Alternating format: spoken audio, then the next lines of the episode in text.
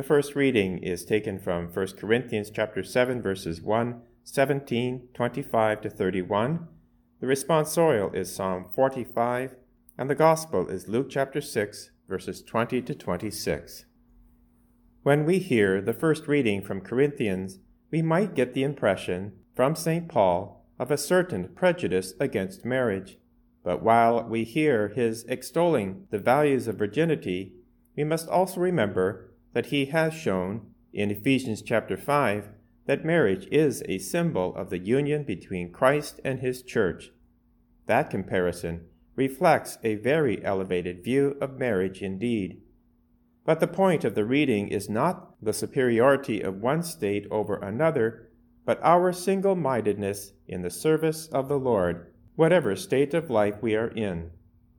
St. Paul's advice is that we are not to become involved in anything that will distract us from our ultimate vocation to holiness.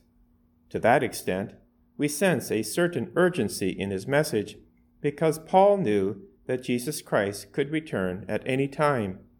That urgency should be ours as well, because for us the time is short, whether Jesus comes before we die or not.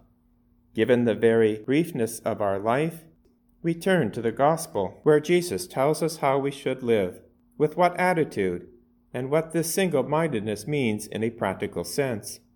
In the Gospel of Luke, Jesus calls blessed those who are poor, those who hunger and weep, and those who are hated and excluded on account of Christ. The reason they are called blessed is because these are the people who know they need God, who turn to God for help and as the source of their happiness. There is a sense of urgency to their dependence, which makes them very blessed indeed.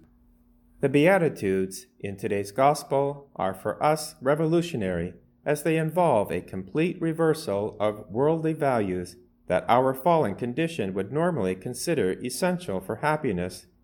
Indeed, even the disciples, who had just heard Jesus' teaching regarding God's kingdom, were still struggling to understand that the Messiah was not going to overthrow Roman domination and reestablish the kingdom of Israel.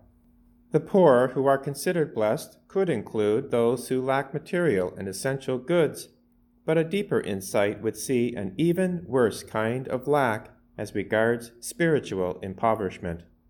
The same could be said in terms of hunger and weeping.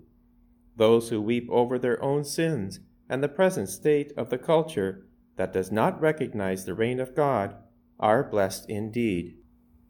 In this sense, the Beatitudes, as the Catechism state, fulfill the promises made to the chosen people since Abraham by ordering them no longer merely to the possession of a territory, but to the kingdom of heaven.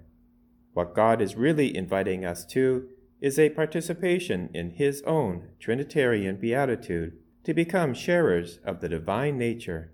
2 Peter chapter 1 verse 4, thereby fulfilling a desire for happiness that God himself has placed in our heart.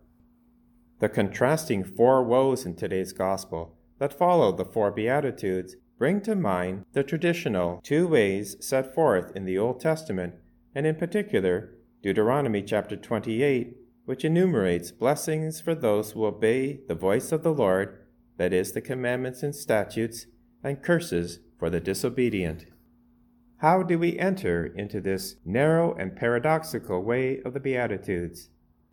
St. Paul, in chapter 3 of his letter to the Colossians, speaks about our new life in Christ through baptism, where we die with Christ to be raised with him so that the old life has gone and the new has come.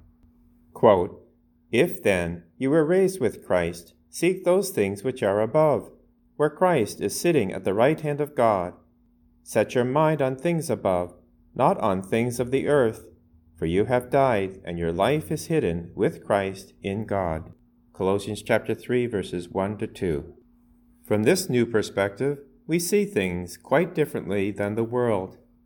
We do not hoard material possessions as if our hope and comfort is in them, nor do we concern ourselves only with being well fed, forgetting about the poor in our world who hunger for food and justice. Nor do we live frivolous lives, seeking only pleasure for pleasure's sake, going from one experience to the next, nor do we make political correctness our goal, concerned that everyone speak well of us. Rather, because Christ lives in us, we are a sign of contradiction to our culture. We stand up for the poor, making them our preferential option. We weep with those who weep. We rejoice with those who rejoice. We make sober decisions based on what is just and right.